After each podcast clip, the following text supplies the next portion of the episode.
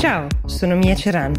È giovedì 29 aprile 2021 e questo è The Essential, il podcast che ogni giorno seleziona e racconta per voi notizie dall'Italia e dal mondo in 5 minuti.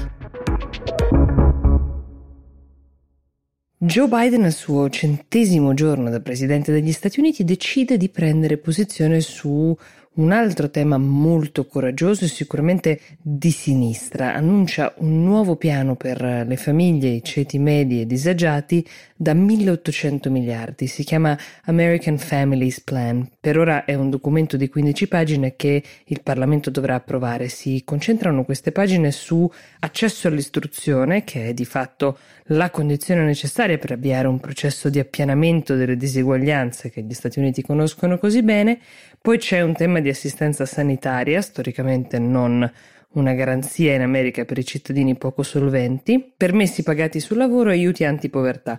C'è da aggiungere che non sarà una battaglia facile perché la risicata maggioranza democratica avrà davanti un'opposizione repubblicana abbastanza unanime, soprattutto perché Biden conta di finanziare questo piano aumentando le tasse sui ricchi, sui ceti più abbienti, cioè l'1% di americani con dei redditi superiori a 400 mila dollari l'anno dovrebbero portare in dote 1500 miliardi in 10 anni che servirebbero ovviamente a coprire questi investimenti. Questa proposta è per i canoni americani incredibilmente progressista, neanche i suoi predecessori democratici Obama e Clinton avevano azzardato tanto. Per capirci, um, Biden vorrebbe far tornare lo scaglione più alto per le tasse dal 37% voluto dai repubblicani nel 2017 al 39,6%. Siamo ovviamente molto al di sotto del nostro scaglione di reddito più alto. Biden ha anche annunciato controlli più severi per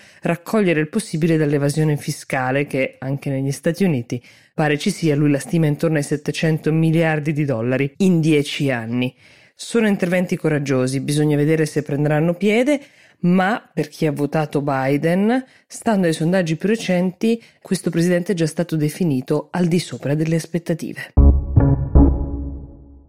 Spesso mi capita di parlarvi di qualche referendum in Svizzera, è un paese che si avvale moltissimo di questo strumento di democrazia diretta per fare una sorta di validazione ulteriore dopo il passaggio delle leggi. In questi giorni la legge che potrebbe essere messa in discussione da una raccolta firme, sono già 60.000, ne bastano 50.000 per indire un referendum, è quella che riguarda i matrimoni tra persone dello stesso sesso. La legge è stata approvata dal Parlamento svizzero lo scorso dicembre, anche in ritardo se vogliamo sulla media europea. È passata, ma non molti sono contenti, qualcuno per il matrimonio in sé, altri per la possibilità che la legge dà alle coppie formate da due donne di usufruire di un donatore di sperma per concepire un figlio.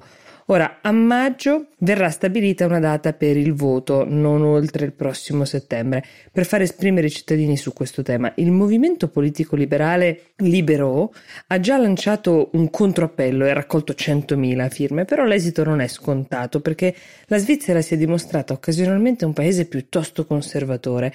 Pensiamo ad esempio che l'Olanda è stato il primo paese europeo ad aprire i matrimoni gay e lo ha fatto nel 2001, vent'anni fa. Stupisce quasi che ci siano paesi che ancora negano questa possibilità.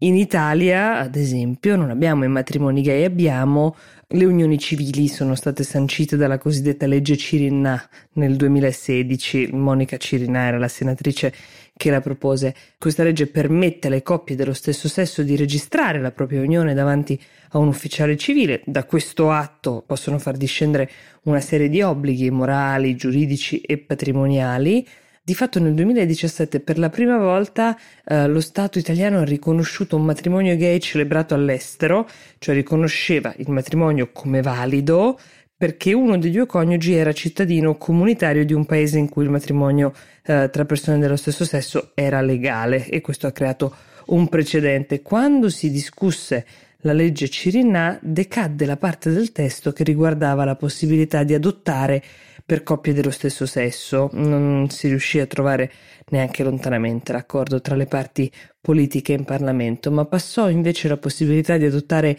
il figlio di uno dei due componenti della coppia, la cosiddetta stepchild adoption. In chiusura vi aggiorno brevemente per dirvi che il DDL ZAN di cui abbiamo parlato è stato calendarizzato, cioè è arrivato il passaggio formale che lo porterà ad essere discusso anche in Senato e messo ai voti e vi ricordo che è online il nuovo episodio di Actually, il cui protagonista è uno dei più giovani amministratori delegati italiani, si chiama Benedetto Levi, è il CEO di Iliad Italia, sono 25 minuti interessantissimi in cui ci parla di digitalizzazione nel nostro paese, considerando che una bella fetta del piano nazionale di ripresa e resilienza sarà devoluta proprio alla digitalizzazione, può essere utile saperne qualcosa in più. Io vi auguro buona giornata e vi do appuntamento a domani.